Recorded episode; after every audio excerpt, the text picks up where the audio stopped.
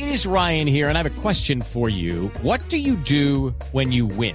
Like, are you a fist pumper? a woohooer, a hand clapper, a high fiver. I kind of like the high five, but if you want to hone in on those winning moves, check out Chumba Casino. At ChumbaCasino.com, choose from hundreds of social casino style games for your chance to redeem serious cash prizes. There are new game releases weekly, plus free daily bonuses. So don't wait. Start having the most fun ever at ChumbaCasino.com. No purchase necessary. BGW. Void were prohibited by law. See terms and conditions. 18 plus.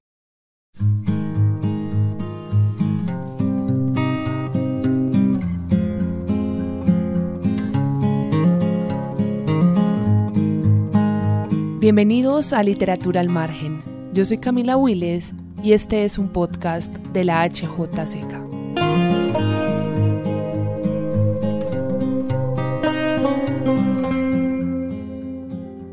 El dolor de cabeza, una migraña, un corazón abierto, ser papá, un hijo que ve muertos, los mismos muertos que también ve el padre, una esposa que ya no es, una madre que no habla, una mamá muerta, querer vivir, vivir.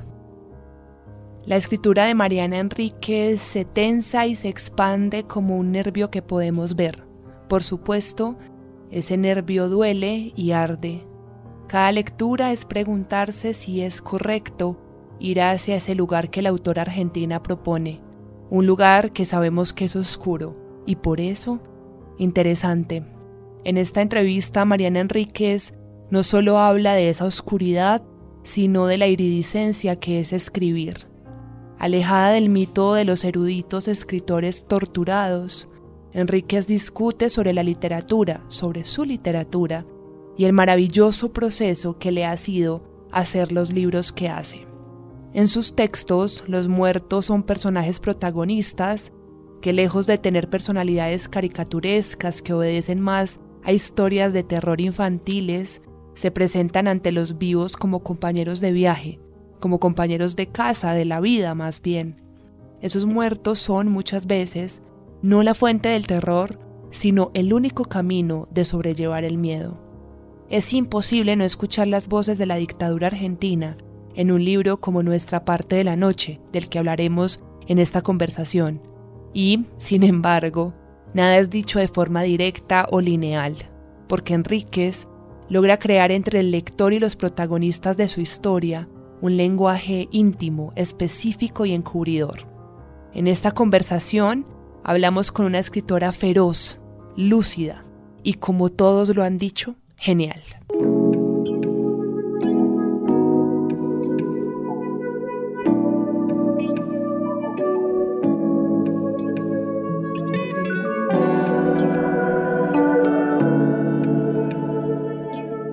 Mariana, bienvenida a Literatura al Margen y a la HJCK. ¿Qué tal? Gracias por, por invitarme, un placer estar charlando con ustedes. Hablamos con Mariana en este momento como han sido todas las últimas conversaciones, creo que de todos a través de una pantalla, además porque obviamente pues ella está en Argentina. Yo quisiera empezar eh, un poco, Mariana, por esto y es la total, o sea, ahora sí la obligatoria soledad, el obligatorio encierro, ¿no? Que a veces los escritores, digamos, están escribiendo y están encerrados porque ese es su trabajo, pero ahora eh, ya vamos para casi un año y medio después de que comenzó toda la pandemia. Esta es la obligación de estar en casa. ¿Cómo, cómo lo has llevado tú? ¿Has sentido miedo en estos momentos o algo? El encierro quizá no es lo que más me, afecta, no me gusta, por supuesto, yo no soy una escritora eh, que pase tanto tiempo sola, o mejor dicho, tanto tiempo sin estímulos externos, ¿no? O sea, lo único que se puede hacer quizá hace bastante tiempo por aquí es caminar, digamos, ¿no? Pero cuando digo estímulo externo es no poder ir al cine, no poder ir a una fiesta, no poder ir a un recital, a mí eso sí me, me afecta, tengo que ser sincera, no tanto por el contacto con la gente, sino con el contacto con lo que la gente produce, digamos, ¿no? O sea, es como, para mí siempre fue muy, muy estimulante y me, gusta la ciudad y me gusta la, el tránsito por la ciudad, entonces en ese sentido no lo llevé bien. Pero eso es soportable, supongo. Me parece un poco más inquietante y, muy, muy tenso y mucho más difícil de, llevar la sensación de inminencia, ¿no? Y de fragilidad, sobre todo en nuestros países, o sea, la inminencia no solo de la, enfermedad que a uno le puede tocar o no, y que no sabes si te puede tocar leve o no, pero sino la, la inminencia de, la enfermedad y de la muerte alrededor y del desborde de los sistemas sanitarios, o sea, todo la fragilidad que, un, un, evento de, de estas características, todos sabemos que nuestros países son muy frágiles socialmente, institucionalmente, etcétera, en mayor o menor grado. Pero un evento así lo desnuda de una manera en la que sentís el desamparo, yo creo de una manera muy em, vívida. No es que uno no sienta el, desamparo en nuestros países, es constante, pero quedó tan desnudo, ¿no?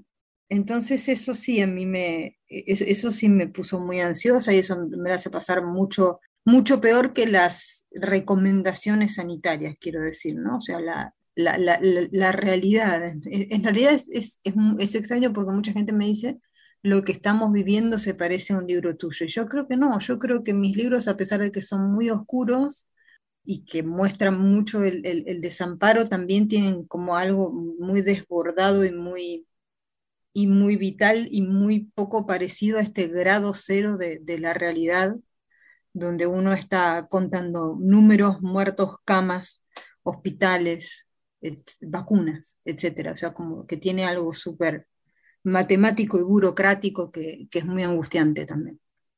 Claro, digamos que sería fácil pensar que un escenario, como ya lo llaman en, en, todos los medios, apocalíptico, como puede parecer una pandemia mundial que no tiene fecha de caducidad hasta ahora, pues es como el escenario perfecto para la construcción de historias de terror, ¿no? Pero si uno analiza, digamos, sentadamente los, los libros que has hecho, los cuentos pues se da cuenta que hay un factor siempre para mí dominante en tus historias, Mariana, y es el movimiento.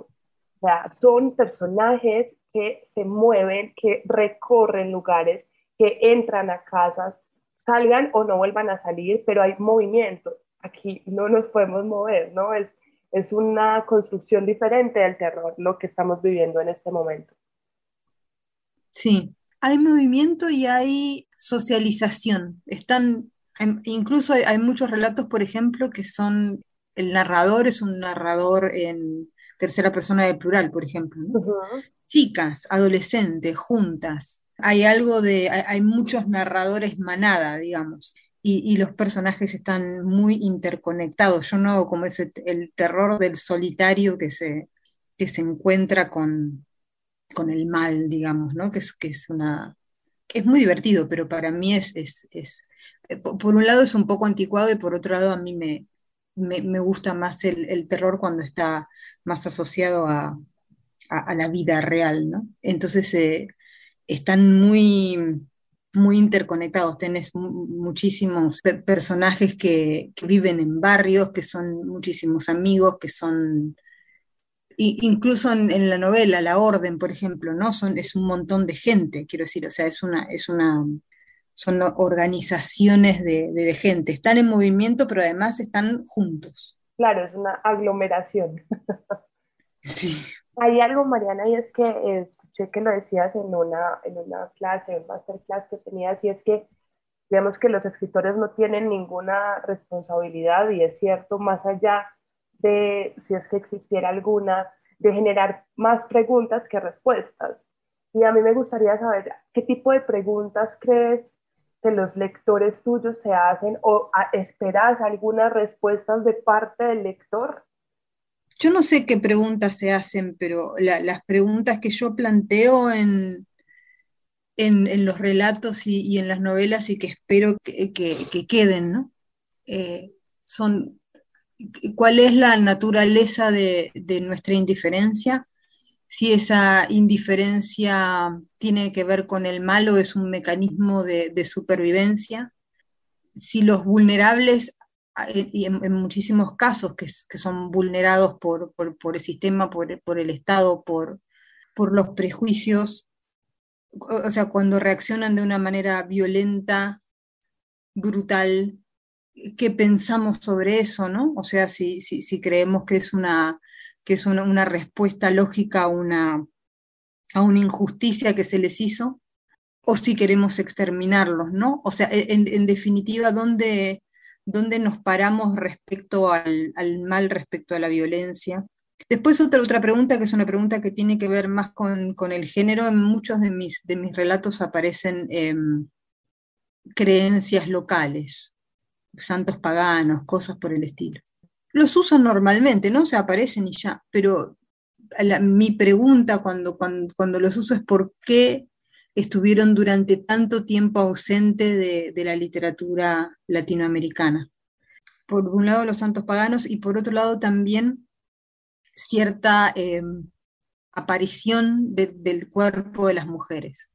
En los últimos años el cuerpo de las mujeres aparece mucho, pero quizá todavía aparece en, roles un poco predecibles, ¿no? Aparece el, cuerpo de la mujer que cuida, el cuerpo de la mujer que es madre, el cuerpo de la mujer eh, trabajadora.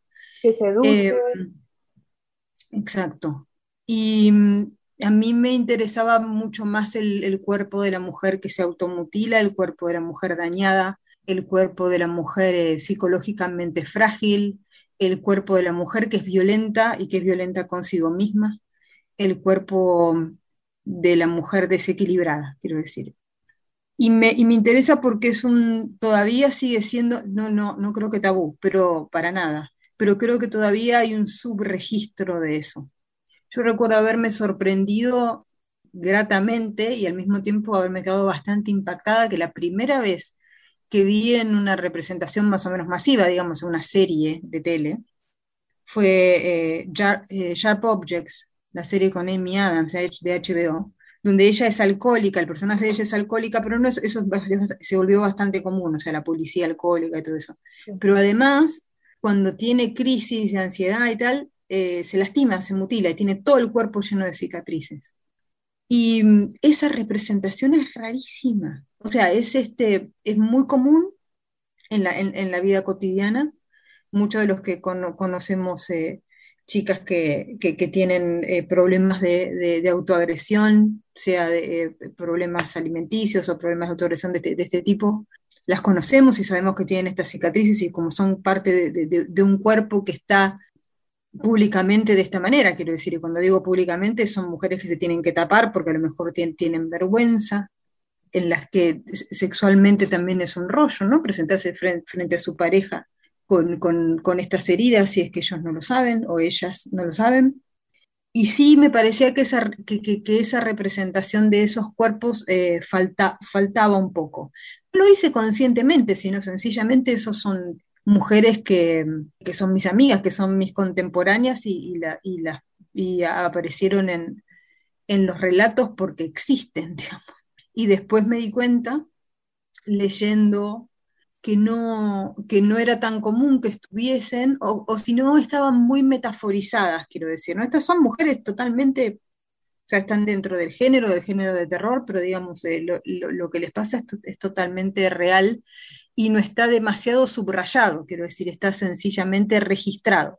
Yo estaba pensando mucho en eso, incluso ahorita lo pensé, y es digamos que el canon literario latinoamericano ha aceptado un tipo de realismo mágico, ¿no? Como con todo el tema del boom y esta, este tipo de magia es, es entendida como una narración latinoamericana, pero en un país como Colombia y sé que también en Argentina, donde han habido desaparecidos por la guerra, donde la guerra ha sido una guerra física, las narraciones místicas o las narraciones que uno podría decir fantásticas, entre comillas, de esa guerra han pasado totalmente desapercibidas. En Colombia, por ejemplo, se ha escrito muchísimo de conflicto armado y muy poco con, digamos, con seriedad acerca de los mitos o las ideas de los guerrilleros, por ejemplo, de mandarse a cerrar a sí mismos para que no les entraran balas, ¿no? Hmm. Se construyen además todo un imaginario en los pueblos donde está la guerrilla. ¿no? Está el brujo de la guerrilla, está el brujo de los paramilitares, el del gobierno, y este tipo de relatos se pierden en, pues en, la oralitud, se pierden ahí y se quedan ahí.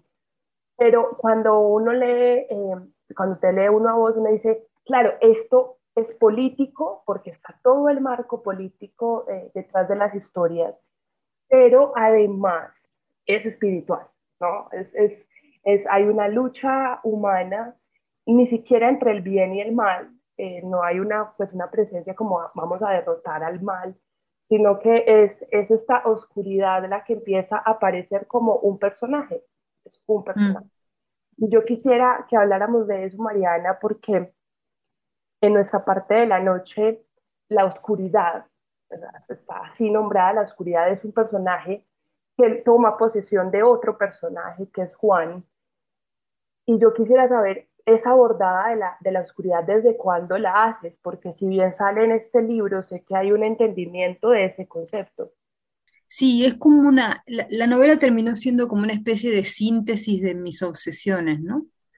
Pero la oscuridad es, en, este, en este no, es, no, no, se sabe qué es y está, y está, es, ambiguo en, en, el libro, ¿no? Pero lo que, lo que se sabe es que es una especie de, en el libro lo dice claramente, es como un dios loco, es como una especie de, de, de, de ultraviolencia de mente informe a la que se le piden cosas y de las que uno espera poder, vida eterna, dinero, etcétera, y que finalmente no, no está tan claro que te lo den, y cuyo precio es la entrega de, básicamente la entrega de cuerpos, de partes de cuerpos y, y, y de cuerpos enteros eh, que desaparecen.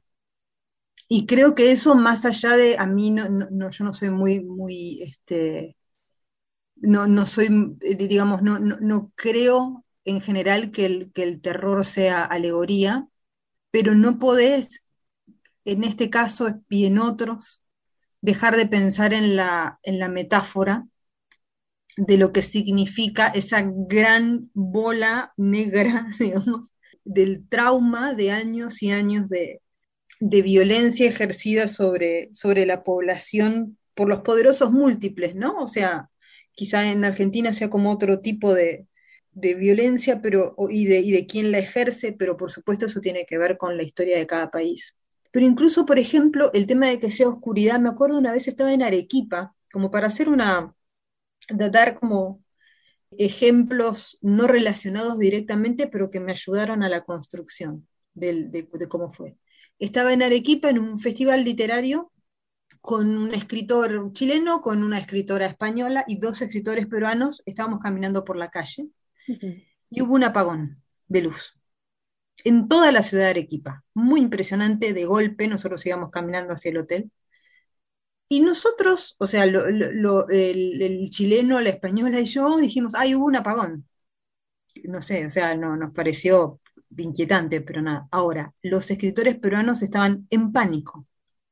Y en un pánico mm, muy del pánico del trauma, ¿no? O sea, el, tra el trauma de, lo que quiero decir es de la, del estrés postraumático, ¿no? O sea, estaban realmente reaccionando como, como chicos.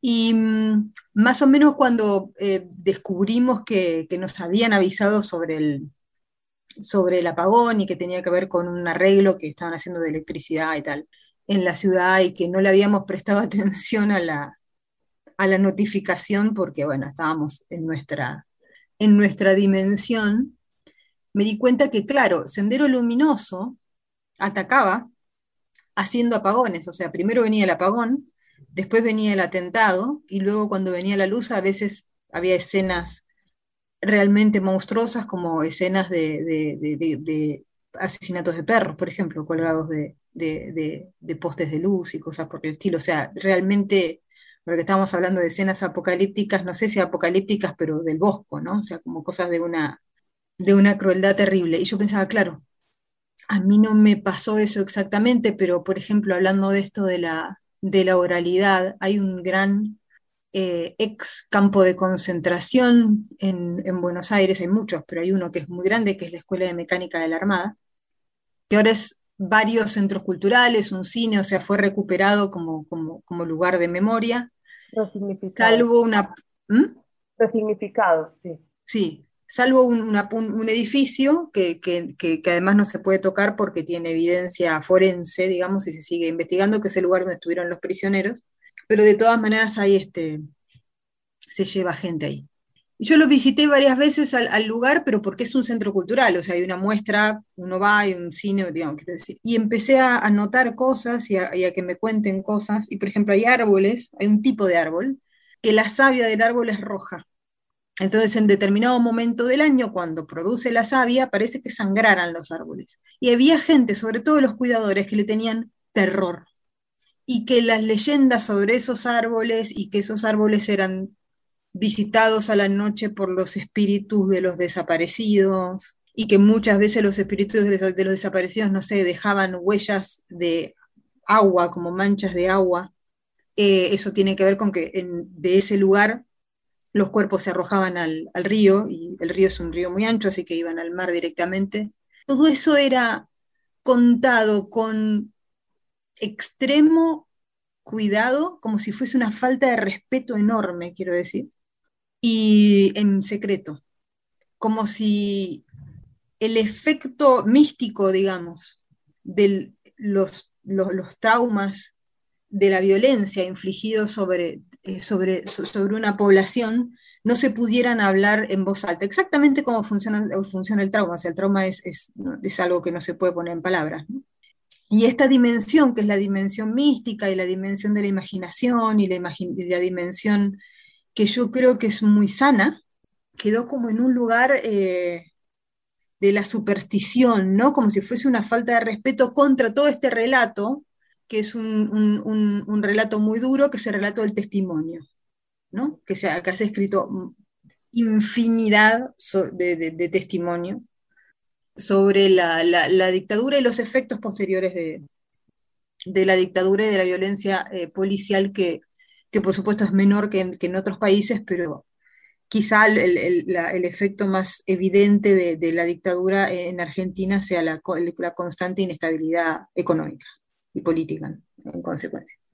Pero, digamos, todas esas, esa dimensión mística, digamos, de, de algo además como que, que ambos países lo sufrimos, como los desaparecidos, que es básicamente crear un fantasma, o sea, vos quitas un cuerpo de, de, de, de, la comunidad, el cuerpo no sigue siempre joven, está la foto. A mí me impresionan mucho las marchas de padres o, o de organizaciones de derechos humanos con fotos de desaparecidos que van, que tienen la misma edad, cuando, digamos, cuando desaparecen tienen mi edad, y con los años siguen siendo esos chicos y, hacen, y es el mismo efecto del fantasma, quiero decir, el fantasma aparece, cuenta su historia, sigue siendo igual, aparece siempre en el mismo lugar, es como si estuviese todo el tiempo pidiendo que se le repare lo que le ocurrió, ¿no? Y esa reparación es una reparación imposible, porque esa es una reparación que se tendría que haber hecho en vida, o sea, se puede hacer, quiero decir, y de eso se, los cuentos de terror están construidos a partir de eso, a partir de esa reparación que necesitamos los vivos para poder este, convivir con el pasado. Pero no es una reparación real, es una reparación necesaria que ocurre en el terreno de la imaginación. Por eso toda esta oralidad y toda esta mística que, que, que aparece alrededor de, de, estos relatos, para mí es absolutamente necesaria de ponerla en voz, o sea, de que, de que no sea un susurro, de que no sea un murmullo, sino de que, que sea una una, una voz, porque no es como los secretos familiares, ¿no? O sea, no se termina, no, no digo que, que, que, que, vaya a ayudar fantásticamente a nuestras sociedades, ¿no? Pero el motivo por el que se lo oculta es un, es, es un, motivo muy, muy frívolo.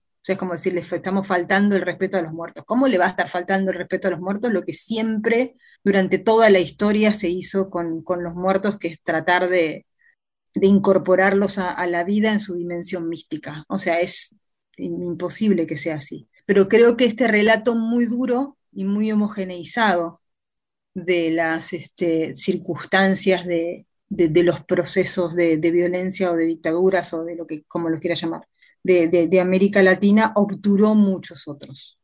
Digamos, este, ocupa muchísimo espacio y agobia también. Quiero decir, o sea, también pasa eso, o sea, yo También empecé a escribir género, un poco harta, muy cansada, digamos, de, los relatos del, realismo social y del, como, bueno, basta, es totalmente extenuante porque es, es muy monocorde, quiero decir, y hay un punto en que uno dice, bueno, ya sabemos esto, podemos pensar acerca de nuestra realidad desde otro punto de vista, digamos, porque yo esto ya lo sé. Y, digamos, y, lo que necesito es, pensarlo de, otra manera porque, porque esta literatura monocorde me, me parece que está obturando otras expresiones. Y casualmente las expresiones que empezaron a surgir son, que yo no creo que sea casual, pero es muy notable que las expresiones que empezaron a surgir en ese sentido son literatura escrita por mujeres. Y eso es, es, es, yo no tengo una explicación sociológica de eso, quiero decir, porque no soy socióloga, pero lo noto. O sea, noto la cantidad de, de, escritoras mujeres que empezaron a poder pensar en estas variadas violencias desde el género y no desde, desde el relato realista, testimonio absolutamente monocorde.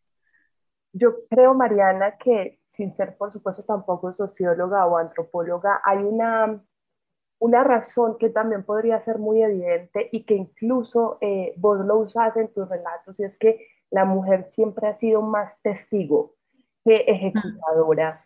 Y en ese sentido, por ejemplo, en el caso colombiano, ser testigo también es dotar de un montón de de cosas que los otros, el que está ejecutando, puede ser un hombre o también una mujer, pero digamos que es un hombre, no ve cuando está haciendo lo que está haciendo. El testigo logra ver el paisaje, ¿no?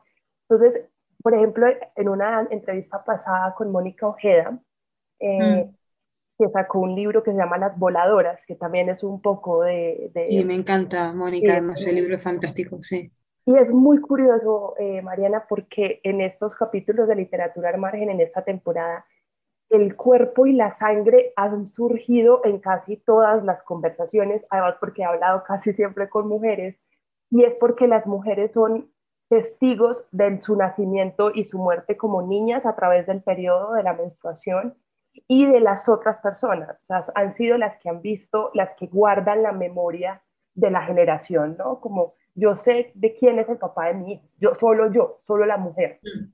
tiene la conciencia. Entonces creo que esos relatos que dices que empiezan a surgir un poco haciéndole contrapeso, sin que esté mal lo que acabamos de decir, por supuesto, los relatos, el testimonio no está mal, pero sí decir, bueno, tal vez hay otra forma de ver esto, o hubo otra forma en la que pasó, o el ser humano se, se desenvuelve de otra forma, porque siempre hemos sido testigas presenciales y silenciadas, entre comillas, de, de todo. Bueno, el tema de los testigos, por ejemplo, hay algo en Argentina, es muy obvio, además. No, lo pensé, uh, bueno, uno no trabaja así la literatura, ¿no? Como pensándolo directamente, pero después te, te, terminás dando cuenta. Todas las impulsoras de las causas de derechos humanos de la dictadura son mujeres, son abuelas de, de desaparecidos, familiares desaparecidos hay hombres, pero no tantos, y madres de Plaza de Mayo. Y yo durante muchos años me pregunté, ¿y dónde están los padres? No, no es que no están, ¿eh? O sea, están ahí y acompañan y, todo eso, pero las que llevan adelante la, la, organización para bien, para mal, con errores, con acción, quiero decir, ¿no? Son ellas. Claro. Em, y ellos por algún motivo no pudieron, no pudieron llevar, llevarlo a ese nivel, quiero decir, ¿no? O sea, no, no, no, no, no se pudo. Y después con otros casos, por ejemplo, hay un, en mi, cuando yo era adolescente, un compañero de, más o menos adolescente, 18 años, ponele, un compañero de la, de la universidad fue secuestrado por la policía, todavía no apareció su cuerpo, ¿no? los policías están detenidos, pero, pero qué hicieron con el cuerpo no, no, no se sabe. Están detenidos porque se descubrió que hicieron algunos cambios en, la, en el lugar donde lo tuvieron detenido, hay muchos testigos, en fin, se pudo como, como reconstruir todo, pero ellos incluso presos no dicen que hicieron con el cuerpo, o sea, los pactos de silencio, ¿no? También de, los varones es muy impresionante. Y la que llevó acá, acá eh, la que llevó toda la causa y que logró esto, digamos, ¿no? Incluso una condena de un chico que además no era un chico militante político ni nada, era simplemente un chico que tenía una banda y que creo que eh, hay, muchos motivos por el cual la, policía estaba, estaba, detrás de él. Creo que, uno de ellos era que de alguna manera se les arruinaba algunos negocios que tenían con, con mujeres y con drogas. Él, su mamá. Y no es que no tenga papá, quiero decir, no es que no tenga papá, que el papá no lo quiere, que el papá no sepa, pero es la mamá. Y en general, o sea, en, por, lo menos acá, lo que, lo que hacen las mujeres es este, casi excluyente, quiero decir pero no en, ese sentido, pero no porque excluyan, obviamente, conscientemente, porque muchas de ellas, que no sé, la, dirigente de Abuela de Plaza de Mayo, Estela Carlotto, tiene más de 80 años. Lo que quiero decir con esto es que es una mujer tradicional, no es una mujer que le va a decir al marido, no, lo quiero hacer yo, al contrario, si el marido la ayuda, lo va, a este, Claro, pero, pero, pero, pero hay algo de la, de la, de la potencia, digamos, ¿no? De, de, un, de un otro discurso también, ¿no? o sea, de, haber estado parado en otro lugar, y también de algo que, a veces le pasa a los, a los, varones en estas circunstancias, digamos, que es cuando son víctimas, que les cuesta más ser víctimas. La fragilidad, ¿no? El haber sido derrotados entre claro. son hombres que no pudieron evitar que mataran a sus hijos yo no sé si esto es ir muy lejos metafóricamente, pero de alguna, de alguna manera la, mujer está más, acostumbrada a tener un hijo y que el hijo se, te muera, digamos, antes de que nazca incluso. O sea, la relación con ese cuerpo, que es, que es, que es el, cuerpo del hijo, por supuesto el que es primero de, protección de la madre, pero tiene, pero tiene muchísimas otras connotaciones cambio, creo que, al, que al, pater además, ¿no? O sea, como al, padre se le mezcla muchísimo esta cuestión de no pude proteger y eso me, eh, me mascula de alguna manera, ¿no? O sea, como... Porque me imposibilita incluso para su otra defensa en la muerte. Exacto. Y, como a la mujer eso no le pasa. en vida y de ahora no voy a poder defenderlo, mucho menos en muerte, ¿no? Claro, y eso a la mujer no le pasa porque está más más acostumbrada, incluso creo que lo dice eh, Mónica en uno de sus cuentos que me impresionó mucho, que es que a la mujer le pasa la muerte por el cuerpo. Y es verdad, te pasa la muerte por el cuerpo todos los meses. E incluso tenés que, a mi edad, por ejemplo, es una edad, yo todavía técnicamente puedo ser madre, pero en realidad no, quiero decir. Entonces es como que tenés que también aceptar ese, el, el duelo de decir, bueno, mi cuerpo ya no, ya no es fértil, yo no quiero tener hijos, no importa. Eso, el, duelo existe igual, más allá de que sea más o menos dramático, depende cuál sea tu deseo, ¿no? Pero mm, eso para mí, yo lo, pensé muchas veces, claro, a un varón no le pasa, ¿viste? Los hombres que tienen hijos a los 85 años, decís, Este, claro, por supuesto uno puede alquilar un vientre y tener un hijo también, pero lo, que quiero decir es que el deseo físico, ¿no? De, de, de parir. Es otra cosa, claro. Y, entonces me parece, a mí me impresionó mucho eso en, el libro de, Mónica, porque ella, bueno, además ella es poeta, ¿no? Y logra poner en, palabras cosas que a veces eh, los narradores nos cuesta, no es como una novela, decir, quiero decir, ¿no? Pero, pero ella ahí lo pone como en, dos palabras, creo que es el segundo cuento de las voladoras, que es el de la mujer que hace abortos en, en la montaña, que es un gran cuento, es un cuento súper sangriento, ¿no? Y muy, muy erótico al mismo tiempo, rarísimo desde todo punto de vista. Y, creo que, que, en parte pasa eso, ¿no? O sea, es, es, es lo que decís vos, es, lo de ser testigo, pero además tener otra relación con la muerte que no tiene que ver con que no le tengas miedo, son, son, ni, ni, que no estés aterrada, ni que nada, no tiene nada que ver con eso, sino que, que, que tiene que ver con una, con una relación que es diferente y que, y que te permite ubicarte en otro, en, en otro lugar. Mariana, cuando estás escribiendo un libro de 700 páginas, como, como salió el último libro, con escenas además perturbadoras, o sea, yo creo que vos estás cansada de que te digan, ¿por qué escogiste el terror? Bueno, pasa, no pasa, lo has dicho, como que no, no, estás cansada por una parte del relato que había. Pero a mí sí me causa curiosidad esa entrega en el momento de la escritura a la historia ¿Te ha dado miedo alguna vez, no? Porque también es abrir la puerta tuya y abrir, el libro se convierte en esa realidad, los personajes están contigo todo el tiempo, desayunando, comiendo. Es una historia compleja, enmarcada, como lo decíamos ahorita, en un momento eh, particular de la historia argentina. Y, y asusto, o sea, te asusto, como lectora te asusto, pero como mm. escritora abrir esa puerta a esa idea ¿Esto podrá pasar? O sea, ¿qué sentís? ¿Qué pensás? A mí en cuanto a la trama y lo que pasa, en general nunca, nunca me da miedo, o sea, lo tengo, es más, me divierto, te diría. Pero como escritora hay algo de escribir una novela tan larga, de tratar de sostener ese, ese universo que exige un, verosímil y que le exige al lector un, contrato de lectura muy alto, digamos, ¿no? O sea, vos tenés que creer en la oscuridad, tenés que creer que convocan, o sea, es, es muy alto. El momento en que abrís esa puerta, que es una puerta en la que te entregás de alguna manera a, un, a una experiencia que es la experiencia de, la novela, que es totalmente diferente a la experiencia tanto de la no ficción que escribo o de cuentos. El cuento uno lo resuelve más o menos rápido, lo puede corregir tres meses, depende de la obsesión de cada uno.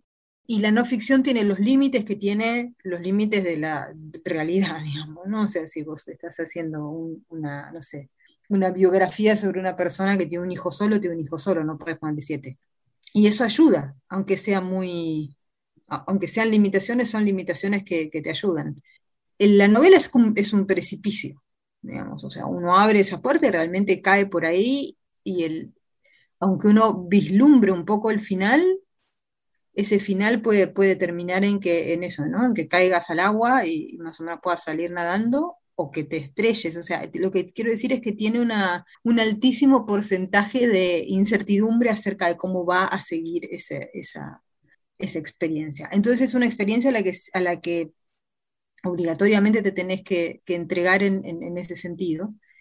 Y en un libro de mm, tan largo, yo sabía que iba a ser largo, y de género, digamos, hay una, una cuestión de balance también, ¿no? O sea, porque el libro, digamos, tiene estos momentos de absoluta turbulencia, digamos, que tienen que estar balanceados con mesetas, porque en un cuento vos podés llevar, vos podés hacer una tensión narrativa que, que, termine en algo, pero una novela exige mesetas y es hasta cuándo va a durar esta meseta, cuándo voy a volver a subir, cuántas escenas truculentas me hacen falta, van a impresionar o no al lector, o sea, implica o sea, no te, no te asustas en el sentido de trauma porque implica una frialdad en cuanto a cómo lo vas a, acomodar, que hace que la, que, que, la trama termine siendo muy poco, te, sugestione muy poco, quiero decir. Claro, eso es más pendiente del, sí, como de la organización de la mecánica interna, ¿no? De la, de la novela. Sí, después te sorprende lo que escribiste en esa mecánica interna, decís, uy, ¿no? O sea, estoy escribiendo de otros niños encerrados, o sea, es el, estoy escribiendo el horror. Pero sin embargo, la sensación de tensión es, permanente porque hay, en, algún sentido, vos, nunca sabes si va a funcionar. Es una, es, una experiencia muy, muy interesante, pero que creo que la, es, casi una, una, necesidad del, del, del, escritor, ¿no? De decir, bueno, en, en este momento necesito esta esta experiencia un poco de caída libre, o por lo menos esa es mi experiencia, porque hay un montón de, escritores que planean cada capítulo y todo, yo no hago eso, o sea, a mí me, el, que los personajes me sorprendan, que los personajes vivan, que los personajes crezcan, que, los personajes se, se, me resistan incluso, ¿no? O sea, como yo quiero que hagan algo y el personaje no funciona en esa escena, o sea, eh, y quiere hacer otra cosa y cuando lo dejo un poco hacer eh, esa otra cosa, quiero decir, hay toda una, una dimensión donde uno lo cuenta y parece un loco, porque estás hablando como si fuesen de, personas eh, a, personajes ficticios, pero sin embargo así funciona la novela. Es, es, una experiencia muy vertiginosa, eso quiero decir. O sea, da miedo en ese sentido, en el sentido más técnico. En algún momento, digamos que es, ahora está muy de moda, no sé si ahora o ha sido de siempre, el tipo de, etiquetas con el que se encasillan los relatos. Entonces está literatura femenina, porque pues la escriben mujeres, pero es literatura, es decir, literatura infantil, literatura no sé qué. Esas casillas, te sentís cómoda con que digan, Mariana Enríquez hace literatura de género o solo literatura de terror o, o de fantasía, ¿no? Como que Lewin siempre decía un poco como a ver, la fantasía realmente, la literatura. ¿Cómo vas mm. con eso? No, a, mí no me molesta porque me gusta. O sea, lo que quiero decir es, son muchos de los escritores que yo leo y son muchos de mis escritores favoritos, entonces no, no puedo renegar. Pasa que es un poco injusto eh, pasó lo que suele pasar con el género y que muchas veces se niega. O sea, el terror es un género muy popular, llama la atención. Entonces, en realidad tengo dos libros de cuentos de terror y una novela, que es una novela que se pueden encasillar en terror, terror gótico, terror realista, como lo quiera llamar, terror místico o ocultista, no sé, este, hay montones de, de estantes donde se puede poner.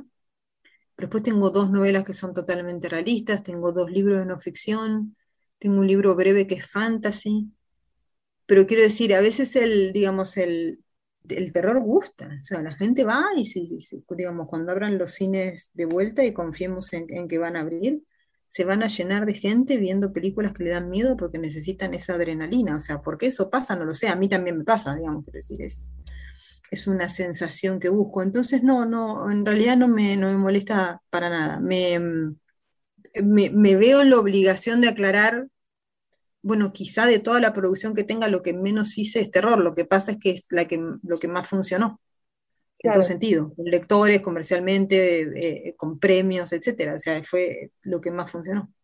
Pero, pero, pero molestarme no, para nada, ¿no?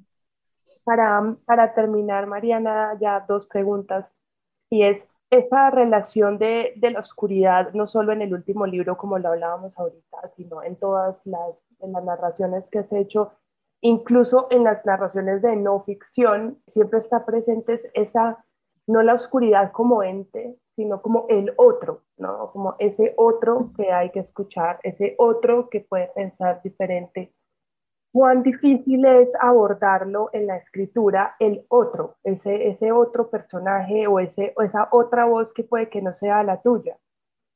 Muy difícil. El terror creo que en, grandísima medida es eh, la exploración del miedo al otro, de la desconfianza al otro. Si vos lees la, mayoría de, los relatos de, terror históricos, digamos, hay un otro que es desde el monstruo hasta en, los relatos más contemporáneos, uno mismo, digamos, convertido en, otra persona, no sé, Jekyll Hyde, por ejemplo. Los dioses monstruos anfibios de Lovecraft que le tenía terror a la mezcla, o sea, era un escritor eh, eh, claramente racista, ¿no? O sea, y que sin embargo ahora se resignifica, o sea, vos ves toda, toda esta e, es una moda, pero es, una moda interesante, que es la moda de los, de los escritores este, racializados, especialmente afroamericanos, que toman a Lovecraft y dan vuelta, o sea, ponen, sí ponen al, eh, en vez de, poner a la mezcla en lo monstruoso, ponen al racismo en lo monstruoso, pero usan la misma mitología, mm. porque ya consideran que ya es una mitología que pueden que, está ideologizada, digamos, y que, ellos pueden reapropiar, de, la que se pueden reapropiar. Pero mm, en general a mí no me gusta, por ejemplo, em, en, mis relatos y eso, eh, utilizar eh, lugares comunes o hacer intentos de cosas que no se pueden hacer, como darle la voz al otro, darle la voz al subalterno, o sea, uno no, no le da la voz. Pero sí creo que uno puede em, verlos, ¿no?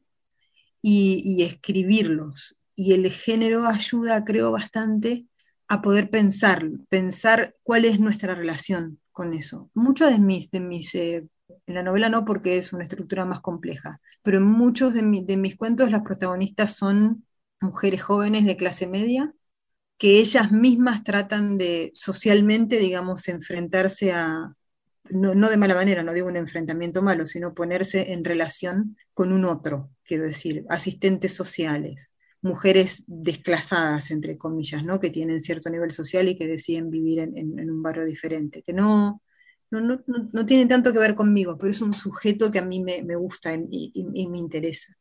Y en muchos casos les terminan pasando cosas terribles, o sea, eh, pero no porque sean castigadas, sino porque están como, si lo pensamos en términos de, cuentos de hadas, están como rompiendo un, una especie de, pacto social que todos tenemos, que es el pacto de la, de la indiferencia, ¿no? O sea, es como, para vivir en las ciudades tenemos que ser ciegos a ciertas realidades, no solo en las ciudades, ¿no? O sea, en todas partes. En este continente tenemos que ser ciegos a, ciertas realidades. En muchos casos nos obligan a ser ciegos a ciertas realidades porque si, porque si no lo sos, te persiguen, digamos. y eso hace que, la, que el, eh, digamos que por un lado se genera una, una, falta de compromiso que es lógica porque tiene que ver con, con el miedo y, y, por otro lado se empieza realmente, esa, la, desigualdad se empieza a, convertir en algo tan lejano que el otro se, se, se vuelve un monstruo.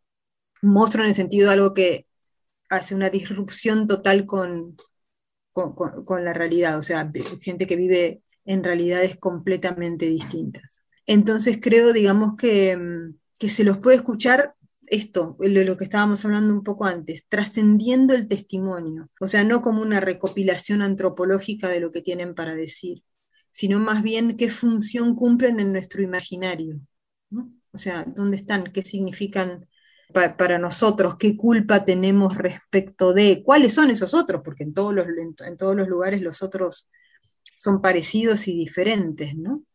Pero, digamos, creo en, en, en Argentina en general el miedo a la, a, la pobreza y la, y la idea absolutamente engañosa de ser una sociedad blanca, digamos, este, produjo una naturalización de la, de la desigualdad que es muy, muy, muy perturbadora pero a mí personalmente desde lo literario no me interesa trabajarla, digamos, este, o hablar de, de, de, eso desde el testimonio, sino más bien desde los imaginarios que construimos con, con, con, con esas cosas. O sea, ¿por qué, ¿por qué te da miedo ir a un barrio marginal?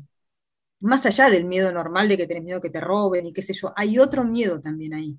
Es un, es, un miedo más es lo que hablábamos antes, es un miedo más místico, es como si ahí se hubiese conformado una realidad otra, o sea, una realidad diferente, digamos, que nos cuesta abordar. Por eso digo, no es el miedo a que, porque cuando yo tenía 17 años iba a, a, barrios marginales a comprar droga y no tenía ningún miedo, sí, iba ella.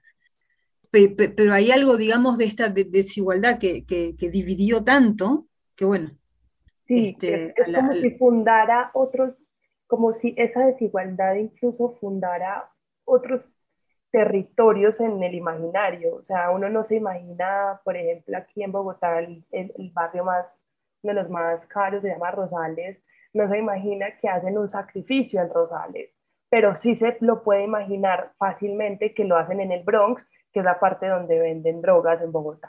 ¿no? Es como que esa, esa pobreza, esa marginalidad, la criminalidad también, fundara la posibilidad del uh -huh. terror en el otro plano. Claro, exactamente. Sí, así es.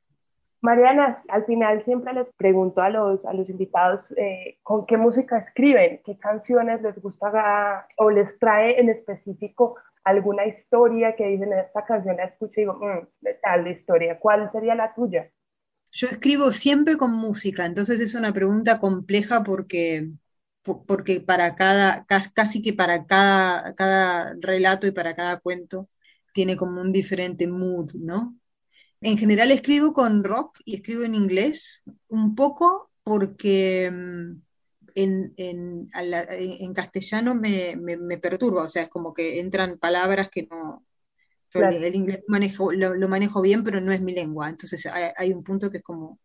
Y depende mucho, David Bowie está muy presente, Led Zeppelin está muy presente, cierto rock inglés de los 90 está muy presente, Swedman, Street Preacher sobre todo, mucho glam rock también en, en algunos casos. Eh, soy, soy, yo soy muy fan de Prince, de hecho ahí está Prince, pobre, en la pared. Eh, y me sirve mucho Prince, sobre todo para las escenas de sexo, que a mí me gusta escribir. Por ahí, eh, de, de, artistas más recientes me gusta no sé, Orville Peck, me gusta, me gusta Lana del Rey. Me gustan también artistas latinos, lo que quiero decir es que para escribir no los uso, porque, porque me, nada, me, me, me, es como una radio que, que, que me distorsiona. Pero se te mete. Sí.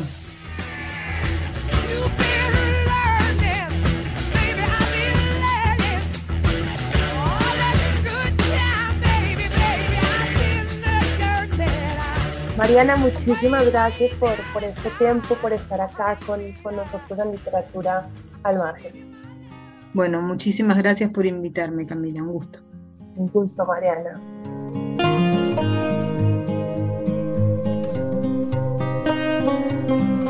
Así termina este episodio de Literatura al Margen. Yo soy Camila Willes, me pueden seguir en todas las redes sociales como arroba Camila La y seguir a la HJCK en arroba la HJCK.